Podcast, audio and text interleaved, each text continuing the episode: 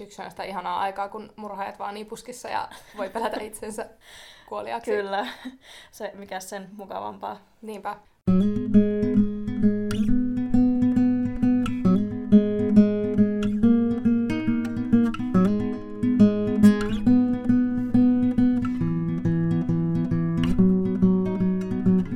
Kuuntelet Lukuvika-podcastia, jota toimittavat Jenni Lindvall. ja Essi Rötkönen. Podcastia tuotetaan yhdessä Voimalehden kanssa. Lukuvika on paljon puhetta kirjoista, luetuista ja lukemattomista. Hei kaikki, kuuntelette taas Lukuvika-podcastia ja täällä on Essi ja Jenni meidän kesätauon jälkeen. Mitä sulla Jenni kuuluu? No, ihan hyvää. Meidän neljä kuukautta kestäneen kesätauon jälkeen olen taas superfreesinä tekemässä tätä podcastia. On kyllä myös. kiva pitkästä aikaa äänittää. Mm. Mm. Olin tosi innoissaan tästä ennen kuin me alettiin äänittää, koska nyt mä oon silleen, että miten tätä nyt tehtiinkään. Joka kerta sama juttu. Mutta ihan hyvää kuuluu ja kesä on taputeltu ja syksy on alkanut. Vai onko? Me ollaan tässä puhuttu sun kanssa siitä, että me molemmat ollaan tosi kyllästyneitä tähän kesään. Nythän on siis ollut tällaiset intiaanikesähelteet viime viikon ajan ainakin, ja mä oon ainakin niin kyllästynyt kuin voi olla. Mä haluaisin jo tunnelmoida syksyisiä iltoja ja sytyttää kynttilöitä ja lukea jotain ihania kirjoja peiton alla, enkä mennä töihin ja pukeutua mun ihaniin syksyvaatteisiin ja sitten seisoa pussipysäkillä paahtumassa niihin ja niin. Mä oon ihan samaa mieltä. Mm. Tämä ilmastonmuutos tuhoaa meidän syksyn ja kaiken muunkin ilmeisesti. Kyllä. Eli me ei haluta enää kesää, vaan me ollaan valmiita jo syksyyn. Ja oikeastaan ehkä syksyyn osittain liittyy tämä meidän päivän jakson aihekin, koska me aloitettiin puhua siis true crimeista ja rikoskirjallisuudesta, ja ainakin mä itse yhdistän sen tämmöisiin syksyn tunnelmiin, kun ulkona sataa vettä ja on vähän semmoinen kalsea ja ää, pimeä keli, ja sitten on mukava käpertyä just sinne viltin alle vaikka punaviinilasin kanssa lukemaan jotakin kirjaa. Ja mä ainakin tykkään jotenkin, että tämmöinen synkkä syksy jotenkin houkuttelee lukemaan just tämmöisiä rikosjuttuja tai jotakin vähän pelottavaa kamaa. Kyllä. Mutta joo, me puhutaan tänään siis tosiaan true crimeista ja rikoskirjallisuudesta muutenkin, mutta sitä ennen kerromme tietenkin teille meidän täysin uudet lukuvikamme. Paljasta sä ensin. Okei, tämä mun ehkä uusi lukuvika on siis Haruki Murakami. No niin. Joo, se tuli mulle jotenkin niin kuin salama kirkkaalta taivaalta ja mä tajusin, että mä en ole siis ikinä lukenut hänen kirjojaan. Mä oon monta vuotta jo sillä silmällä vähän katsellut sitä Norwegian Woodia. Mm. Nyt mä oon taas silleen, onko se esseikirja? On se. Mä nyt asiantuntijana voin sanoa, että kyllä. No oletko sinä Essi lukenut sen kirjan? No en sitä Norwegian Woodia, mutta mä oon lukenut 1Q84, tai miten se nyt sanotaankaan, sen trilogian jokunen vuosi sitten, ja ehkä sen Kafka-rannalla ja jonkun muunkin, ja mä silloin ihan fiilistelin niitä, varsinkin se 1Q84 on kyllä tosi mukaansa tempaava ja jännittävä ja jopa vähän pelottava, koska se on maagista realismia, jossa vähän arkitodellisuuden rajat hämärtyy, mutta nykyään mä ehkä en ole niin suuri fani enää, koska kun niitä kirjoja on jonkun verran lukenut, niin ehkä hieman niissä toistuu samat henkilöt ja teemat ja asiat. Niin, mutta en nyt kuitenkaan olen ihan niin asiantuntija, että voisin nyt tässä tuomita tätä koko Murakamien tuotantoa.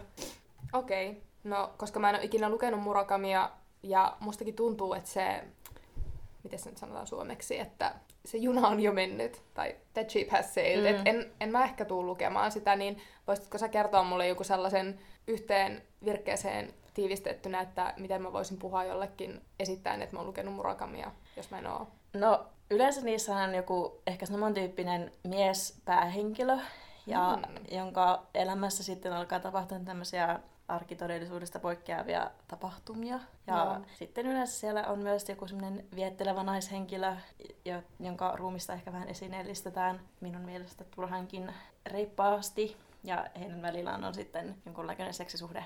Okei, okay. miksi se kuulostaa multa niinku kaike, mielestäni kaikelta länsimaiselta kulttuurilta? No mut kiitos tästä toida. briefistä. Mikä sun lukuvika on, Essi? No mun lukuvika on nyt se, toivottavasti tämä on siis uusi lukuvika, mitä mä en ole sanonut, mutta tämä on sun mielestä mun ainoa huono vika. Ja se on Ai se, onko? Älä, älä, älä kerro enempää. Joo. niin siis tota, Huono vika.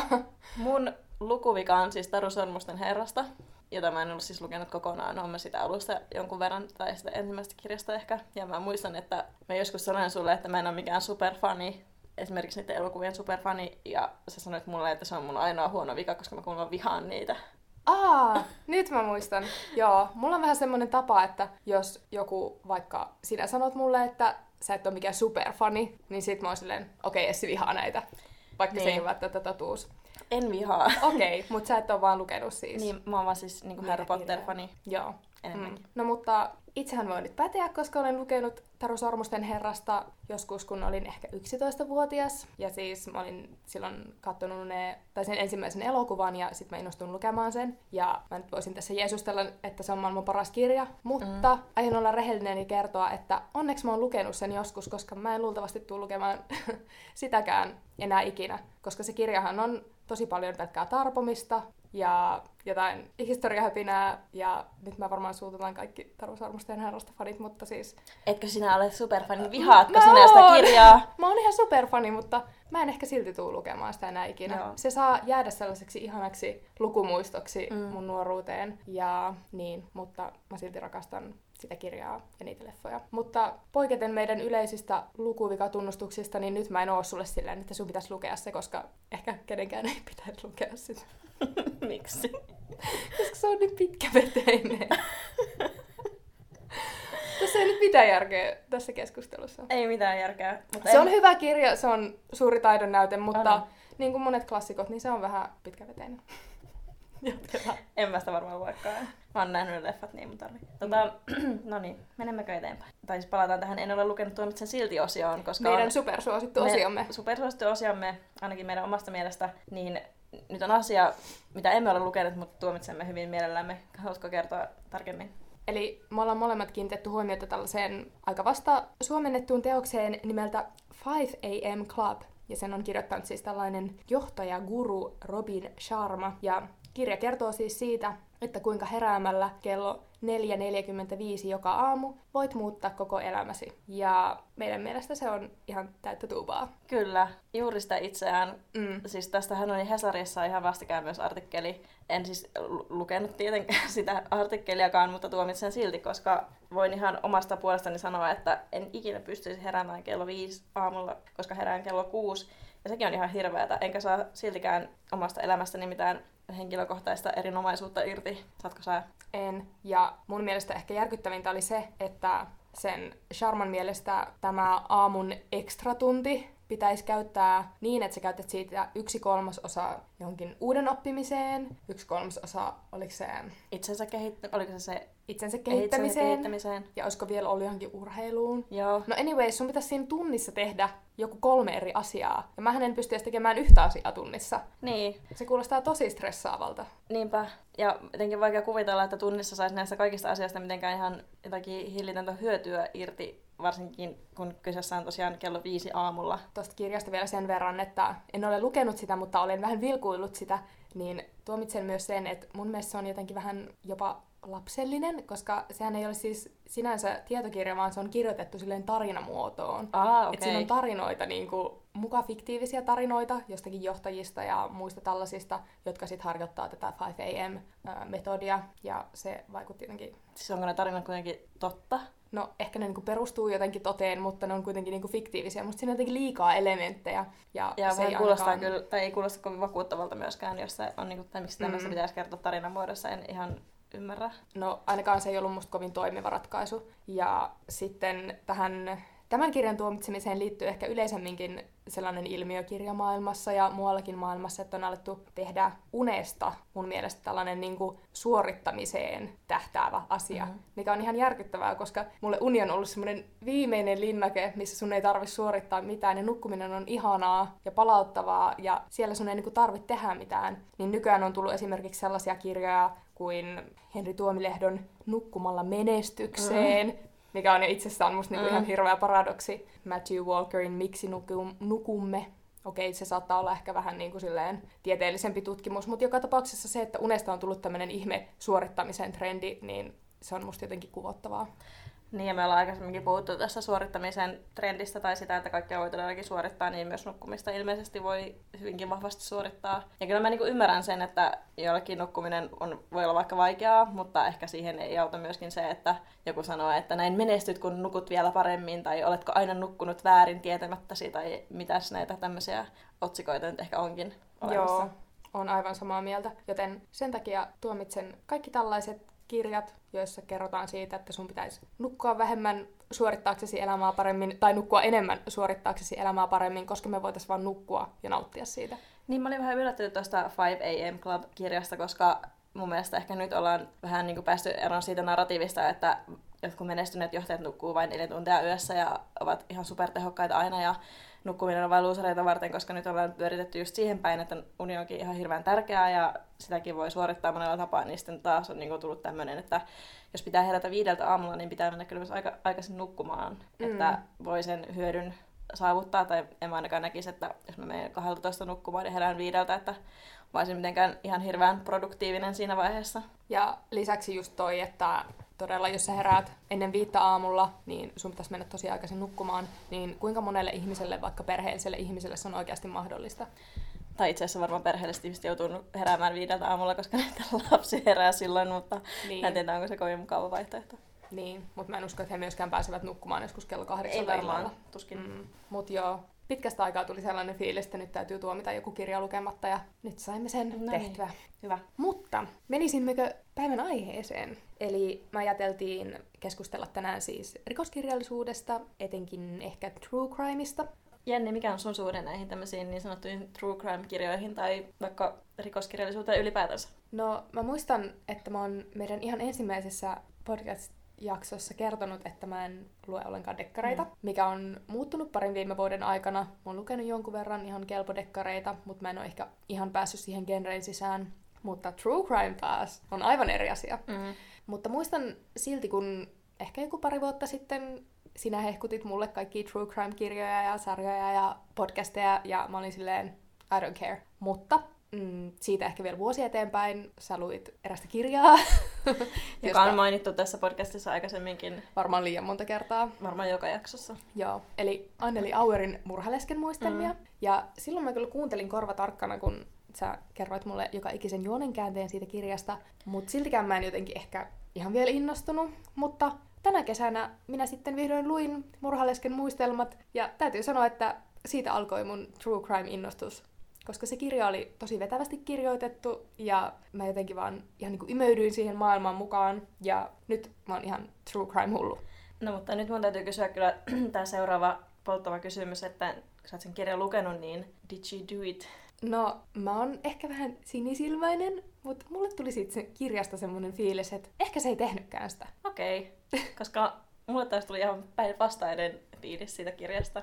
No miten ihmeessä? No mä jotenkin ajattelen, että koska hänen piti kirjoittaa tämmöinen kirja, missä hän hirveästi todisteli sitä syyttömyyttään, niin on todiste hänen syyllisyydestään, koska tota, olenhan tällainen rikostutkija itsekin suurin, suurin piirtein, niin nyt voin tämmöisen lausunnon tästä sanoa. Okei, okay. Joo, no niin, mä oon miettinyt... Tai mun mielestä se, että, että jos joku on syytön, niin kun hänet on jo syyttömäksi todistettu, niin miksi sitä pitää vielä todistella lisää kirjan avulla? Hyvä kysymys. Siihen minulla niin. ei ole vastausta. Ehkä mulla tuli se fiilis siitä, että kun mä en ollut ihan niin paljon paneutunut siihen keissiin ja sitten Auer siinä kirjassaan esitteli näitä hänen omia mm. NS-ehdokkaitaan sen murhan tekijäksi. Mm. Ja no, osa oli niinku uskottavampia ja osa ei, mutta sitten mulle tuli semmoinen fiilis, että ehkä sen olisi voinut tehdäkin joku muu. Mutta en mä tiedä, minä en ole rikostutkija toisin kuin sinä, joten, joten Vain omassa mielessäni. Väärässä. No mm, joo. Joo, mutta se oli musta tosi vetävä kirja. Ja, niin. Mä oon just semmonen ihminen, joka on kuunnellut muutaman podcastin ja katsonut pari sarjaa ja lukenut kirjaa ja nyt mä tiedän mm. paremmin kuin kaikki poliisit yhtään mistään. Kyllä. Joo, mutta sitten mun pitää vielä mainita se, että mä oon pitänyt sua vähän niinku semmoisena mun true crime kuiskaajana, että sulta kuulee aina kaikista parhaista true crime podcasteista ja TV-sarjoista ja kirjoista ja mä oon itse asiassa lukenut nyt sinun kirjahyllystä todella kiinnostavia true crime kirjoja, joista ehkä keskustelemme tämän jakson aikana, mutta kiitos siitä. Ole hyvä, musta on tosi liikuttavaa, että mä oon nyt vinka- vinkannut sulle niitä kirjoja, mitä mä en ole itse lukenut, mutta... Ainakin joku on lukenut ne Niin, nyt. niinpä. Kyllä mäkin vielä ne joskus luen. Mutta Puhuttaisiko vähän siitä, että miksi true crime viehättää ihmistä niin paljon? Joo, niin kuin varmaan kaikille on selvää, niin True Crimehan on tällä hetkellä tosi suosittua. Kaikki Netflix-sarjat, kirjat, podcastit, se on mun mielestä tällä hetkellä sellainen in-genre. Niin on, ehdottomasti. Mä jotenkin ajattelen, että se on ehkä aina ollut jollakin tavalla in, Mm. että varmaan ihmisiä on aina kiinnostunut kaikki rikokset ja mysteerit mm. ja muut, mutta nyt se on ehkä sillä niin kuin luvan, tai ihmiset ovat saaneet luvan kanssa puhua siitä, koska on löytynyt paljon samanmielisiä ja siitä on tehty paljon vaikka just podcasteja ja muuta, niin nyt niin kuin voi vihdoinkin tunnustaa, että, että mä olen aina ollut kiinnostunut näistä asioista. Joo, just tätä mä itse asiassa yritin äsken sanoa, että se on siis, se ei ole in silleen coolilla tavalla enää ehkä, tai si- siitä on tullut tosi mainstreamia. Joo. Mm, Niinpä. joo, mutta niin, oliko sulla ajatuksia siitä, että minkä takia se kiinnostaa ihmisiä? No varmaan monestakin syystä, mutta mä ajattelen jotenkin, että erityisesti niin tämä true crime, eli tosi elämänrikoksiin pohjautuvat asiat, niin kiinnostaa ihan vaan sen takia, että koska yksinkertaisesti totuus on usein tarua ihmeellisempää, koska musta tuntuu, että monissa varsinkin tosi tunnetuissa rikostapauksissa ne juonen käänteet sekä siinä itse vaikka rikoksessa, mutta myöskin sen tutkinnassa ja muussa, niin on niin ihmeellisiä, että jos mä lukisin sen vaikka, tai lukisin vaikka kirjasta fiktiona tai katsoisin niin elokuvan ja ajattelisin, että tuo on tosi epäuskottavaa, että ei ne voi käydä, mutta sitten kun ne asiat onkin tapahtunut ihan oikeasti, niin, niin, niin se jotenkin tuntuu vielä paljon ällistyttävämmältä. Joo, ihan totta. Ja ehkä just se ilmiselvä asia, että true crime on totta, niin se on jotenkin vielä karmivampaa kuin joku keksitty fiktiivinen asia. Ja siihen ehkä liittyy sellainen tunne, että okei, että olisi voinut tapahtua ja se olisi voinut tapahtua vaikka mulle. Ja toisaalta siihen ehkä liittyy myös vähän semmoinen helpotus siitä, että se ei tapahtunut Totta. minulle. Mm. Varsinkin kun äh, hyvin useissa näistä, äh, varsinkin jos puhutaan vaikka sarjamurhaajista, niin he ovat usein miehiä, jotka murhaavat naisia, varsinkin ehkä nuoria naisia. Ja kun niistä kuuluu siihen kohderyhmään, niin, niin se ehkä ihan eri tavalla pistää ajattelemaan sitä asiaa, että huh, onneksi se en ollut minä. Mm, niinpä. Ja True Crimeissahan on kiinnostava se, että siitä on tehty tutkimuksiakin, että se kiinnostaa suuressa osin ja pääosin naisia. Joo, mä itse asiassa löysin New York Timesin artikkelin, jossa, ää, tai tämmöisen esseen, jossa pohditaan myös, että miksi juuri naiset rakastavat true crimea. Ja tästähän oli niinku, tämmöisiä ihan statistiikkaa, että esimerkiksi Amazonissa 70 prosenttia true crime-kirjojen lukijoista on naisia, mutta sitten taas toisaalta miehillä on sitten enemmänkin niin päin, että he lukevat esimerkiksi sotakirjoja, eli 82 prosenttia sotakirjojen lukijoista on taas miehiä. Eli on hyvin selkeästi sukupuolittunut tämä se, että mikä, minkälainen väkivalta tavallaan kiinnostaa mitäkin sukupuolta. Eli varmaan se, että henkirikoksen uhrit, no en tiedä voiko sanoa, että useimmiten, mutta on yleensä naisia, varsinkin silloin, jos mies tekee sen henkirikoksen, eli se väkivalta kohdistuu naiseen, mutta sitten taas esimerkiksi varmaan, no tietenkin sodassa on myös siviiliuhreja, mutta ehkä se niin näkyy enemmän niissä vaikka sotilaiden kohtaloissa tai jotenkin, niin ehkä se taas sitten koskettaa enemmän miehiä tai kiinnostaa enemmän miehiä. Ja siis on itsekin lukenut jonkin verran statistiikkaa tuosta, että kuinka sukupuolittunutta väkivalta siis on, että väkivallan tekijäthän ovat niin kuin pääosin miehiä. Ja ehkä sitä kautta on just ymmärrettävää se, että, tai mistä mä just aiemmin puhuinkin, että kun true crime kiinnostaa siinä mielessä, että okei, että se voisi tapahtua, mutta onneksi se ei tapahtunut mulle, niin ehkä naisena siinä voi olla myös joku sellainen halu suojautua tai varautua, en tiedä. Tai sellainen, että niinku, jos ymmärrän, miten tämä maailma toimii, niin pystyn myös suojautumaan tältä kohtalolta. Mm. Vaikka se kuulostaa vähän tyhmältä, mutta... Mä ymmärrän ton ja ihan tässä tässäkin esseessä, mistä mä noita lukuja äsken heittelin, niin myöskin sanotaan, että, että kaikki mysteerit ja muut on, kiinnostaa ihmistä ihan vaan sen takia, että tavallaan voi valmistautua jollakin tasolla, jos se tapahtuisi itselle. Niin myöskin tuo aspekti on tosi ihan ymmärrettävissä. Mutta sitten minusta on tosi hassua, tai hassua, mutta siis jotenkin näissä keskusteluissa ehkä joskus uupuu se ajatus, että kun naista ajattelee, että nyt mä tiedän, että mä voin suojautua murhaajalta, mutta ajatteleeko miehet, että itse kun mä voisin suojautua, että musta ei tule murhaajaa. Tai tiedätkö, mitä mä Niin. tarkoitan? Joo, Tai vaikka esimerkiksi mm. ra- raiskauskulttuurissa ajatellaan, että no, no tiedetään, että ei voi mennä pimeän puiston läpi yöllä minihameessa kännissä, koska sitten joku tulee ja raiskaa sut. Mutta sitten harvoin, tai ehkä nykyään vähän enemmän, mutta puhutaan siitä, että miehen vastuu, että ei sanota, että älä, älä tule raiskatuksi tai murhatuksi, vaan että pitäisi sanoa, että älä raiskaa tai murhaa Mm. mm. tai tee muutakaan väkivaltaa. totta. Ihan hyvä kela. Mutta no, sen lisäksi, että no, totuus on tarvoa ihmeellisempää, niin kyllä mä niin myös voin sanoa, että mua kiehtoo se rikollisen mieli jollakin jollakin tavalla. Ja se psykologia, näiden, varsinkin jos puhutaan jostakin sarjamurhaista, niin kyllä mua voin ihan rehellisesti sanoa, että mua kiinnostaa, että miksi niin on tapahtunut. Mikä on Mm. ajanut jonkun henkilön tekemään jotakin ihan hirveitä asioita. Mä oon itse asiassa lukenut tuommoista tosi mielenkiintoista kirjaa. Se kertoo siis Hannu Lauerman elämästä ja urasta, joka on siis Suomen psykiatrisen vankisairaalan tai vankimielisairaalan ylilääkäri. Ja hän kertoo siinä niin kuin omista ajatuksistaan psy- psykoottisten ihmisten kohtaamisesta ja niistä mekanismeista siellä taustalla. Oliko ja... tämä se, kun sä laitoit mulle viestiä, että psykopaatit nukkuu tosi paljon, niiden, niillä on paljon unen tarvetta ja sitten sä luulit olevasi psykopaatti Kyllä, tämän takia. joo. Okei. Okay. Mutta se oli musta mielenkiintoinen fakta. Siis psykoottisilla ihmisillä on, tai psykopatian piirteitä omaavilla ihmisillä on niin kuin, tutkitusti suurempi määrä häiriintymätöntä ja semmoista rauhallista unta ja he niin kuin, pystyvät nukkumaan hyvin ja saattavat väsyä nopeasti ja sitten mä aloin epäillä, että mä oon psykopaatti. Okei. Okay. Mutta mä sanon, että jos, yleensä jos epäilee olemassa psykopaatti, niin todennäköisesti ehkä ei ole, Mm. mm. koska on se kyky epäillä omaa käytöstään.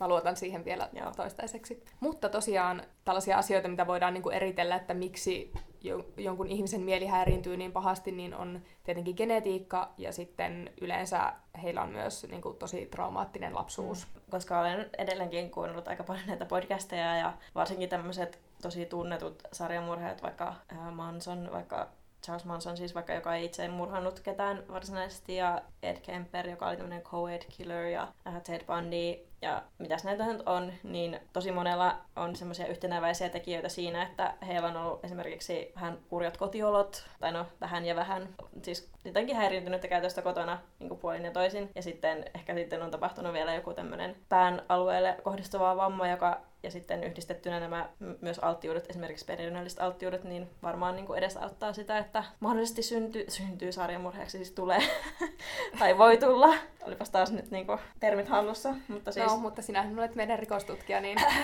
Mutta eihän se tietenkään tarkoita, että jos tämmöisiä asioita tapahtuu, että kaikista tällaisista henkilöistä tulee jotenkin häiriintyneitä psykopaatteja, vaan ehkä se niin kuin, onneksi aika harvassa. Joo, tuossa Lauermon kirjassa myös musta oli mielenkiintoista se, että hän totesi, että monet tällaiset sosiaalipsykologiset kokeet osoittaa, että ihminen taantuu ja alkaa käyttäytyä väkivaltaisesti ja oudosti paljon helpommin kuin me yleensä kuvitellaan. Että kaikkihan me, suurin osa meistä ajattelee, että minä en ikinä pystyisi mihinkään kamalaan rikokseen. Mutta esimerkiksi sellaiset tekijät, että jos sä toimit jossain ryhmässä ja teillä on vaikka joku yhteinen viholliskuva ja joku samanmielinen henkilö antaa sulle käskyjä, niin se on yllättävän helppoa tietynlaisella taustalla taantua sitten tekemään Mm. niitä rikoksia, mikä esimerkiksi mun mielestä sopii hyvin tähän Mansonin keissiin. Mm. Ja sitten hän on myös tehty näitä kaiken, kaikenlaisia tottelevaisuuskokeita 60- ja 70-luvulla Jenkeissä, vai olikohan ne Jenkeissä? No mut kuitenkin esimerkiksi tämä Vigramin sähköshokkikoe, missä mitattiin sitä, että miten alttiita ihmiset on antamaan toisille kipua. Ja sit siinä niinku kävi ilmi, että ihan tavallisetkin ihmiset pystyy niinku tuottamaan toisille kipua, jos ne saa jostakin auktoriteetilta käskyn siihen. Mm.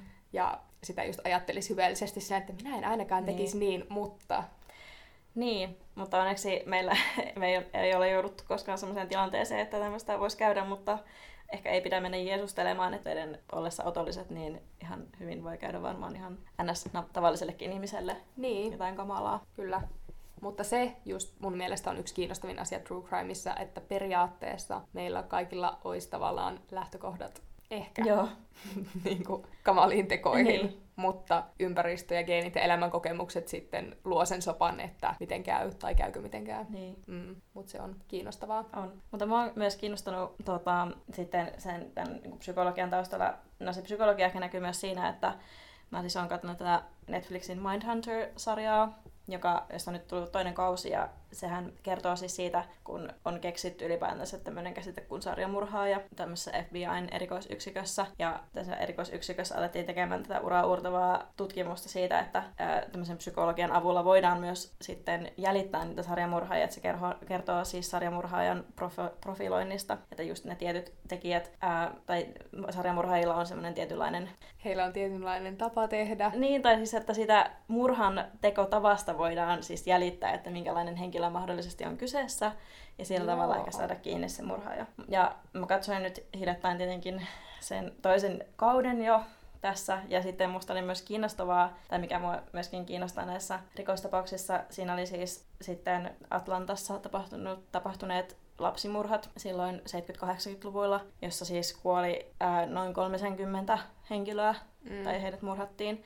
Ja nämä lapset, jotka oli siis niin nuoria poikia, semmoisia esiteinejä tai teinejä, niin heidät murhattiin ja siitä sitten yksi henkilö saatiin vastuuseen, mutta, tai hänet, häntä ei siis tuomittu oikeastaan niiden lastenmurhista. Ja ylipäätänsä se tutkinta sitten pysäytettiin ja ää, se ei oikein mennyt lähteä etenemäänkään, koska tässä oli taustalla sellaisia poliittisia tilanteita, että Atlanta yritti tietenkin nostaa omaa profiiliaan ja saada sinne lisää väkeä muuttamaan ja lisää rahaa ja sillä tavalla nostaa sen kaupungin profiilia niin tämmöinen sarjamurhaaja keissi, niin olisi saanut semmoista bad press aikaa tai siis huonoa uutisointia, jolloin sitä yritettiin vähän niin kuin hyssytellä. Joo. Ja varsinkin kun tuota, uhreina oli tämmöisiä afroamerikkalaisia nuoria poikia, ehkä semmoista huonoista tai vähän, vähän varaisista oloista, niin sitä tapausta ei edes tutkittu alun perin kunnolla. Okei. Mikä mun mielestä niin kuin, aika monessakin tapauksessa sitten huomaa, että varsinkin jos on uhrina vaikka prostituoitu tai joku koditon henkilö tai jotenkin vaikka huumeaddikti, niin niitä helposti jätään tutkimatta, koska ajatellaan, että semmoisilla henkilöillä ei muutenkaan ole hirveästi väliä. Mm. Mutta sitten kun uhri on vaikka joku kaunis, vaalea nuori nainen, niin se sitten aiheuttaa some- tai Joo. mediakohun. Niinpä. Tuosta tuli just mieleen esimerkiksi tämä minun viimeaikainen kiinnostuksen kohteeni, eli Charles Mansonin mm. perheen tekemät murhat, niin sehän on tietenkin tämmöinen ääriesimerkki, mutta kun he tosiaan murhasivat Sharon Tatein ja neljä muuta ihmistä samana iltana. Ja Sharon oli just tällainen um, no, Roman Polanskin vaimo ja läpimurron partaalla oleva kaunis nuori näyttelijä. Ja sitten siinä oli vielä se shokkiarvo, että hän oli kahdeksannella kuulla raskaana, kun kuoli. Niin tietenkin niin kuin, se sai tosi paljon pressiä ja ihmisiä kiinnosti se ja ihmisiä alkoi pelottaa se. Versus sitten tällainen, että jos uhri on joku tällainen mm. huonommista oloista oleva, niin se on kiinnostavaa, että noihin kietoutuu myös politiikkaa tosi paljon. Niin ja ylipäätään se, että tutkitaanko niitä tapauksia ja millä tavalla niitä, niihin kohdistetaan resursseja. Ja sitten niin kuin monesti näissä myöskin se tutkinta epäonnistuu ja se on tosi kurjaa, koska sitten monia ihmiskohtaloita voisi säästyä sillä, että niitä ne asiat otettaisiin todesta tai ne tutkittaisiin kunnolla. No selvisikö se keissi sitten koskaan? Ei.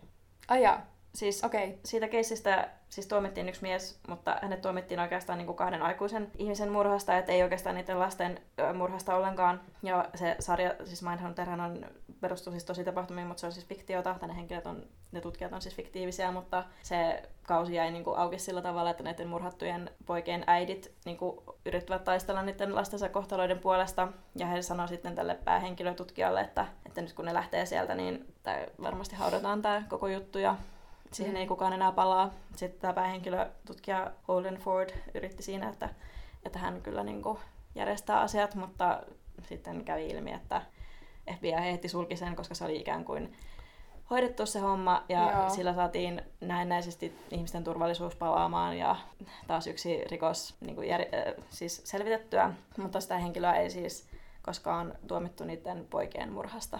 Okei. Okay. Mikä varmaan Ihan oli sitten niiden lasten äideille sitten tosi rankkaa. Mm. Uhuh. Ja niin, se, sitten se sarja loppui siihen, että ennenkin tänäkin päivänä 2019, niin se on se juttu, juttu ikään kuin auki. Just. Mutta sitten palaan taas tähän Mansoniin, että se tapaus sai taas sitten ihan hillittömästi huomiota. Ja sehän on tälläkin hetkellä vähän tapetilla, eikä vähiten kaikkien näiden True Crime-sarjojen vuoksi, vaan myös tämä Tarantinon uusi leffa. Oletko muuten nähnyt sitä? En ole vielä nähnyt. Joo, mutta sehän perustuu löyhästi just näihin Tate LaBianca-murhiin, jotka siis Charles Mansonin ja hänen perheensä toimesta suoritettiin. Ja mä oon siis nyt lukenut sinun kirjahyllystäsi tätä Vincent Bugliosin kirjoittamaa kirjaa Helter Skelter, joka siis kertoo näistä Mansonin murhista hyvin yksityiskohtaisesti. Ja se on muuten um, historian kaikkien aikojen myydyin True Crime-kirja. Hmm. Enkä ihmettele yhtään, koska se on ihan tosi vetävä ja mä haluaisin vaan olla koko ajan lukemassa sitä. Voisitko lyhyesti kertoa meille, että mikä se helter-skelter-termi on? Joo, eli ähm, kaikki varmaan tietävät jotain Mansonin perheestä, mutta tälleen lyhyesti kerrottuna, niin Manson oli siis hieman häiriintynyt mies, joka keräsi tällaisen kultin ympärilleen, joka koostui suurimmaksi osaksi nuorista naisista.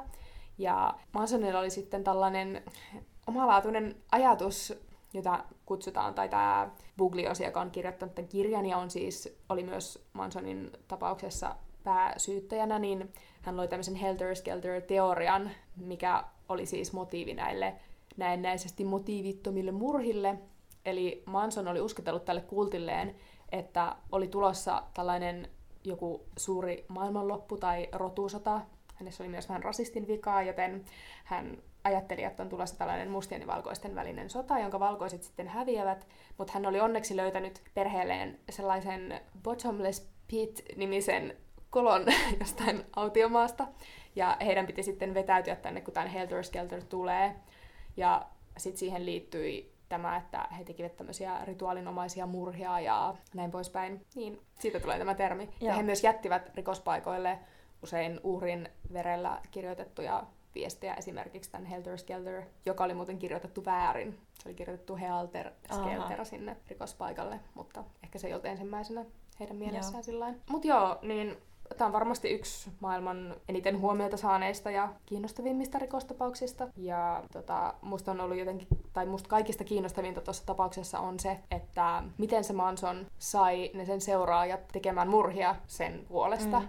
Ja mä oon just päässyt siihen vaiheeseen, missä kerrotaan Mansonin lapsuudesta, ja hänellähän oli siis ihan hirvittävä lapsuus. Hänen äitinsä hylkäsi hänet, ja hän joutui koko ajan niin kuin, olemaan eri kasvatusvanhempien luona ja tällaisissa, niin kuin, mitä se nyt on, tämmöisissä Ko- poikakodeissa, mitä niin, on, jotain joo, lastenkoteja. Joo. joo. Ja sen jälkeen vankiloissa. Ja hänellä oli niinku pitkä rikollinen tausta ennen tätä perheensä perustamista niin se oli musta tosi kiinnostavaa. Ja sitten mitä sä sanoit jotain siitä, sä olit katsonut sitä sarjaa just, missä No oli... joo, siinä Mindhunter-sarjassa oli myös, äh, koska nämä tutkijat siis kävi, tai käy, käy siinä sarjassa jututtamassa näitä sarjamurhaajia vankiloissa ja kyselevät heiltä siis heidän niin rikoksistaan ja niistä motiiveista ja niistä tavoista, millä he ovat tehneet, niin he käyvät sitten myös haastattelemassa Mansonia. Ja itse asiassa, fun fact, tässä sarjassa Mansonia esittää sama näyttelijä, joka esittää siinä Tarantinon elokuvassa myös Mansonia. Joo. Että hän on nyt se The Manson näyttelijä. Joo. Ja no, Mansonhan oli aika tämmöinen, hänellä oli mielenkiintoisia ajatuksia, jos näin voi sanoa, mutta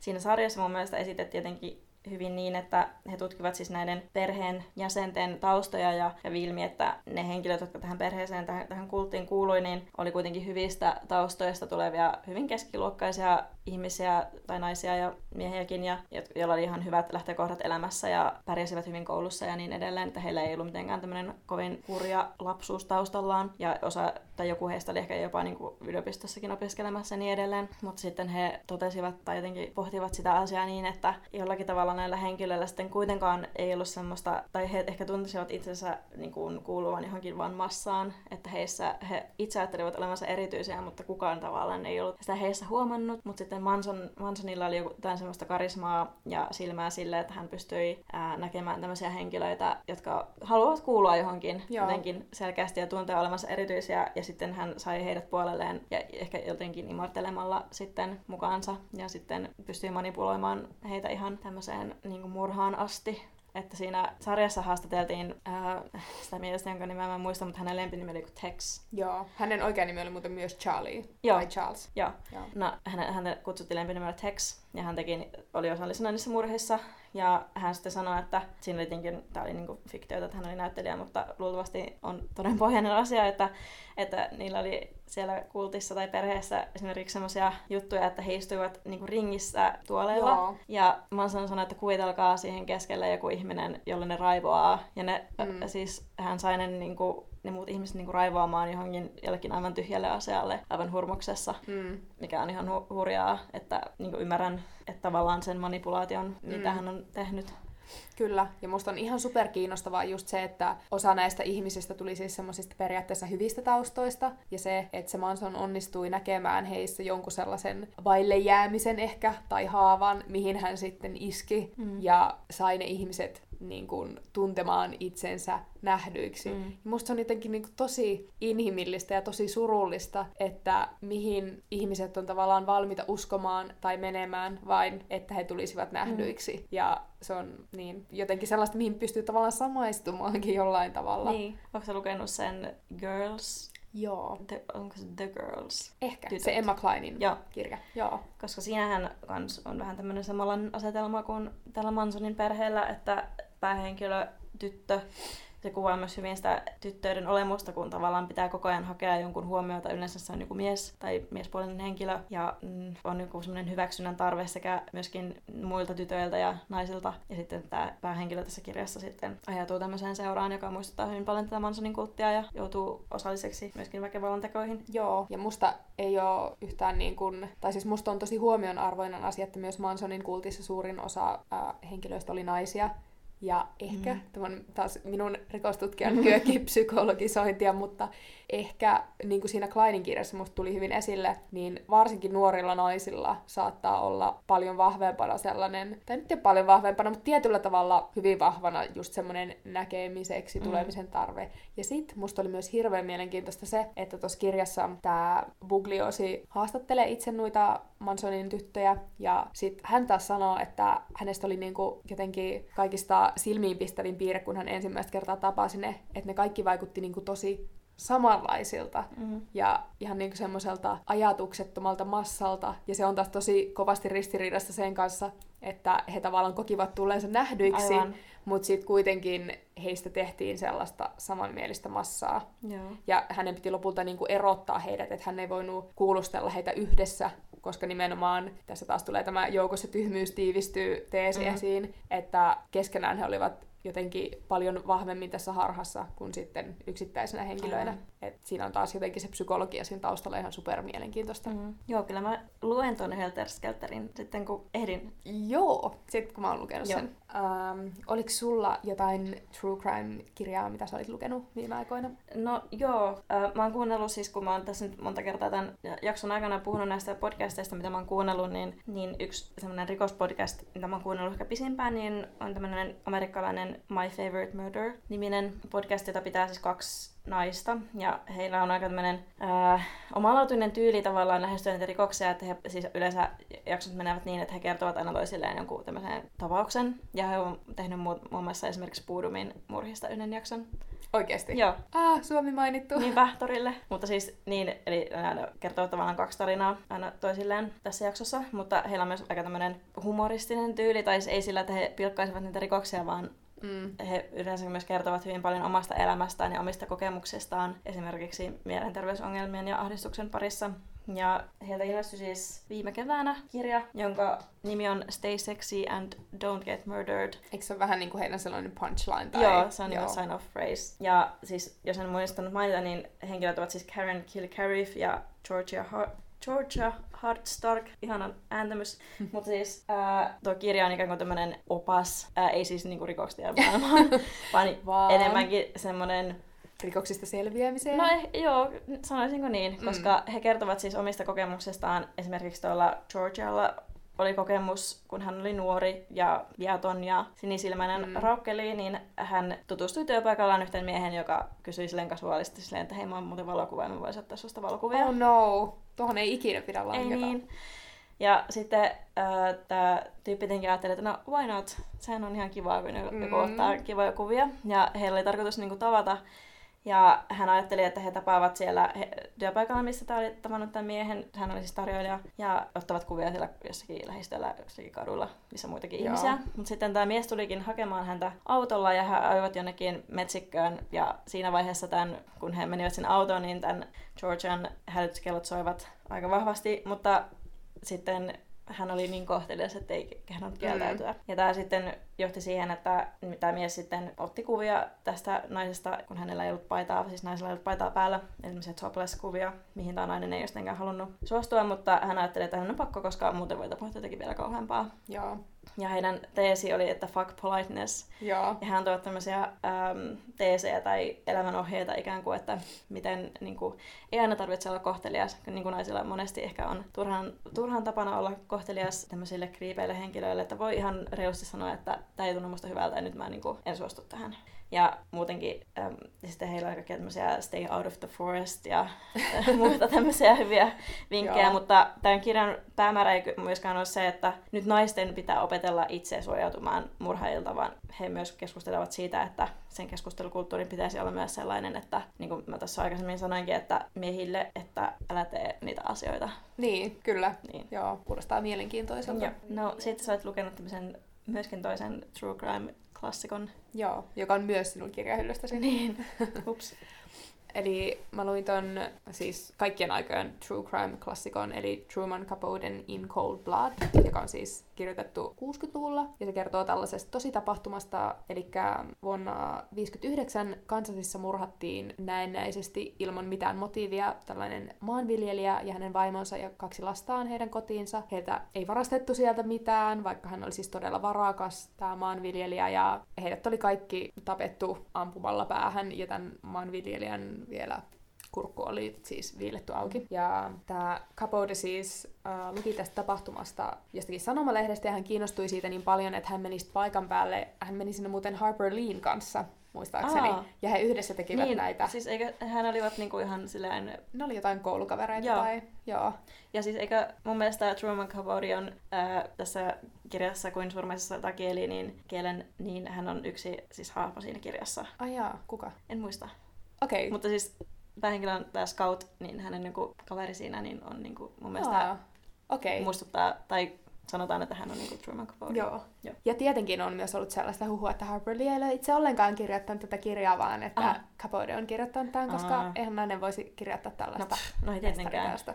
Mutta siitä nyt huolimatta, Joo. niin he menivät yhdessä tosiaan haastattelemaan ihmisiä tonne, ja se kyllä näkyy tässä kirjassa, että on tosi yksityiskohtainen, ja ehkä välillä jopa semmoinen niin piinallisen hitaasti etenevä tutkielma tästä murhasta ja siitä, miten lopulta nämä tekijät saatiin kiinni ja tuomittiin. Mutta tässäkin ehkä kaikista kiinnostavinta on mun mielestä nimenomaan se psykologia siinä taustalla, että nämä tekijät oli just sellaisia pikkurikollisia ja he olivat tavanneet vankilassa. Tämä toinen murhaaja nimeltään Hikok, niin hän oli äh, näkyvästi enemmän sellainen niin kuin pahis ja kovanaamaisempi. Ja sitten toinen murhaaja taas, tämä Perry Smith, niin hän oli sellainen vähän niin kuin herkkämielisempi ja empaattisempi. Mutta sitten lopulta kävi ilmi, kun heitä oli haastateltu pitkällisesti, niin että he olivat tosiaan menneet niin kuin tänne taloon aikeinaan ryöstää se perhe, koska he eivät tienneet, että tämä maanviljelijä, hänellä ei ollut siellä niin kuin käteistä rahaa ikinä kotona, vaan hän kirjoitti pelkkiä shekkejä, joten he eivät löytäneet sitä rahaa, niin he menivät aikeinaan sinne niin kuin ryöstää heidät. Mutta sitten kun he tajusivat, että siellä ei ollut rahaa, niin joku järkevä ihminen olisi varmaan lähtenyt vaan sieltä. Mutta sitten koska heidän keskinäinen psykologiansa oli jotenkin niin sellaista vääristynyttä, että Perry Smith tunsi olevansa silleen jotenkin koko ajan hirveän alisteisessa asemassa kaikkiin ihmisiin nähden, ja hän oli kokenut niin kuin elämässään tosi paljon semmoista väheksyntää ja väärinkäyttöä. Ja sitten taas tämä Hickok oli sellainen tosi jotenkin niin kuin ylimielinen, niin sitten se tilanne vaan niin kuin, tavallaan sattuman kaupalta päätyi sellaiseen konfliktiin heidän välillään, missä se Perry Smith tunsi itsensä jotenkin niin tavallaan alistetuksi, että hän mm. lopulta tappoi ne kaikki ihmiset siellä. Ja se oli musta okay. jotenkin niin, kuin, niin järkyttävää, että sillä murhalla ei periaatteessa ollut mitään motiivia, vaan että niin kuin, sä oot väärässä paikassa väärään aikaan vääränlaisella taustalla, Joo. niin sitten neljä vietonta ihmistä saattaa kuolla. Mm, hurjaa. Joo, kyllä. Mutta se oli niin kuin, jotenkin tosi hienosti rakennettu se tarina, että pikkuhiljaa kerrottiin siitä heidän taustastaan ja miten tässä näin kävi. Ja joo, suosittelen kyllä kaikille, nyt kun spoilasin kaiken. Siis mä, mulle on annettu palautetta siitä, että aina kun mä jollekin on silleen, että vitsi mä katsoin niin hyvän elokuvan ja luin niin hyvän kirjan ja sitten ne kysyy, että no mistä se kertoo, niin mä kerron sen, sen koko jutun. Mm. Ja sitten kun ne ihmiset lukee sitä kirjaa, silleen, että ei vitsi, tää oli oikeasti se, mitä sä äsken just mm. kerroit, mutta no. No, mut nyt mä tein saman. Mut mun mielestä on välillä hyvä, että sä teet niin, koska sitten mun ei tarvi koskaan lukea niitä kirjoja tai katsoa niitä sarjoja, vaan mm. mä tiedän, miten niistä tapahtuu ja sitten mä voin päteä kaikille ihan kuin olisin itse okay, omaksunut ne. No niin. Joo. Oliko meillä no, vielä jotain aiheesta? Mä voisin vielä suositella, kun sä tuossa jakson alussa sanoit, että, että sulla on ollut vaikea löytää semmoista itselle sopivaa tämmöistä jotakin dekkaria. Joo. Niin nyt mä, me ollaan puhuttu niin paljon näistä tosielämän tapahtumista, niin nyt mä suosittelen vielä tämmöistä ihan fiktiota. Ja mä luin siis kesällä tämmöisen nigerialaisen kirjailijan kirjoittaman kirjan. Kirjailija on siis Oyinkan Braithwaite. Ja tämän kirjan nimi on My Sister, the Serial Killer. Ja musta tää oli tosi kiinnostava ja vähän erilainen dekkari siinä mielessä, että ensinnäkin tämä sijoittuu siis Nigeriaan Lagosiin, mm. ja tässä on kaksi siskosta pääosassa ja tämmöiset siskokset, siskokset kuin Korede ja Ajola, jos nyt oikein lausuin.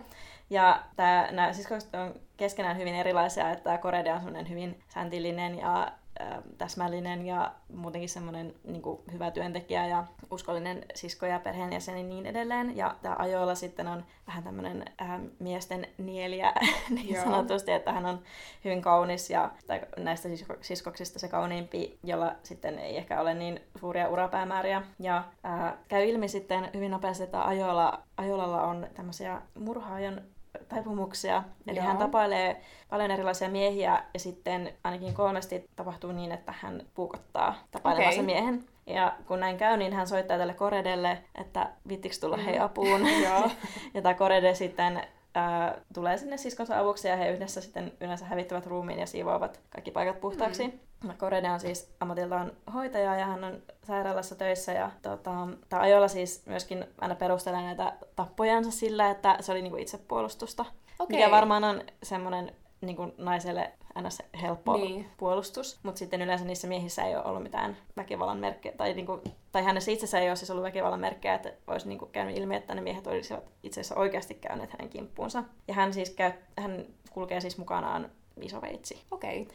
Tämä Koredi tietää, että, ja hän sanoikin tälle Ajolalle, että mm, hän niin kuin tietää, että Joo. se ikään kuin tappaa ne ää, tahallaan. Ja sitten tämä Korede kokee tietenkin hirveätä tunnontuskia, ja varsinkin sitten hän säikähtää tosi paljon, kun tämä ajolla tulee ne Korenen työpaikalle sairaalaan tapaamaan siskoaan ja sitten iskee silmänsä tämmöisen komean lääkärin, johon myös Korede on iskenyt silmänsä. Oi ei. Ja ajoilla ja tämä lääkäri alkavat tapailla ja tietenkin tämä Korede sitten tuota, on huolissaan, että mitä tapahtuu. Ja, ja äh, tämä siis on tosi mielenkiintoinen, koska tässä on tietenkin on tämmöinen naismurhaaja ja tavallaan vaikka tämä sijoittuikin Nigeriaan ja tässä on ehkä vähän erilainen tämmöinen yhteiskunta, yhteiskunta ja erilainen, erilaiset niin kuin miesten ja naisten roolit, että tässä hyvin tuodaan esille se, että naisen tehtävä on olla kaunis ja saada komea mies ja mm. mennä naimisiin. Ja tämä Korede esimerkiksi on epäonnistunut siinä, kun hänellä ei ole sitä miestä olemassa. Ja ajoilla taas sitten käyttää hyväksi sitä omaa niin kuin, ulkonäköään. Ja ne miehet sitten juoksee pelkästään sen ulkonäön perässä. Tässä on hyvin niin kuin, tavallaan yksinkertaistettu mieskuva jollakin tavalla. Ja tämä Koreden aina uskottu on siellä sairaalassa sellainen koomapotilas, millä hän uskoutuu. Mm. Tietenkin se herää sitten. Ja... Voi ei, älä kerro en. enempää. Nyt Mutta tämä on, siis, tämä on myös tosi niinku semmoinen, tämä on ehkä vähän semmoinen jopa sateerinen ja niinku okay. semmoinen ei ihan täysin niinku, tosissaan kirjoitettu kirja. Mutta tämä myös kertoo sitten pääasiassa niinku, ää, niinku sisaruudesta, eli tämä Korede niinku, kuitenkin suojelee siskoaan ihan loppuun asti. Ja tässä myös silloisessa flashbackissa valotetaan vähän, että miksi tämä Aiola mahdollisesti käyttäytyy tällä väkivaltaisesti, että heillä on ollut siis väkivaltainen isä, mm. joka on ollut tai tosi niin kuin, raakaa väkivaltaa ja henkistä väkivaltaa myös käyttänyt. Tää, se, on, se oli mielenkiintoinen kirja. Mutta musta tuossa on tosi freesi näkökulma, koska se mun ongelma perinteisten dekkareiden kanssa on yleensä juuri se jotenkin korostetun miehinen maailmankuva ja se, että mm, no dekkareissa on siis miehiä, jotka niin. vihavat naisia ja tappavat niin. naisia, niin ehkä mä voisin kokeilla jotain tollasta, missä olisi vähän erilainen näkökulma. Joo. Ja mm. nämä henkilöt olivat tosi mielenkiintoisia, että tavallaan niitä symppasin jollakin tavalla, mutta ne olivat tosi raivostuttavia.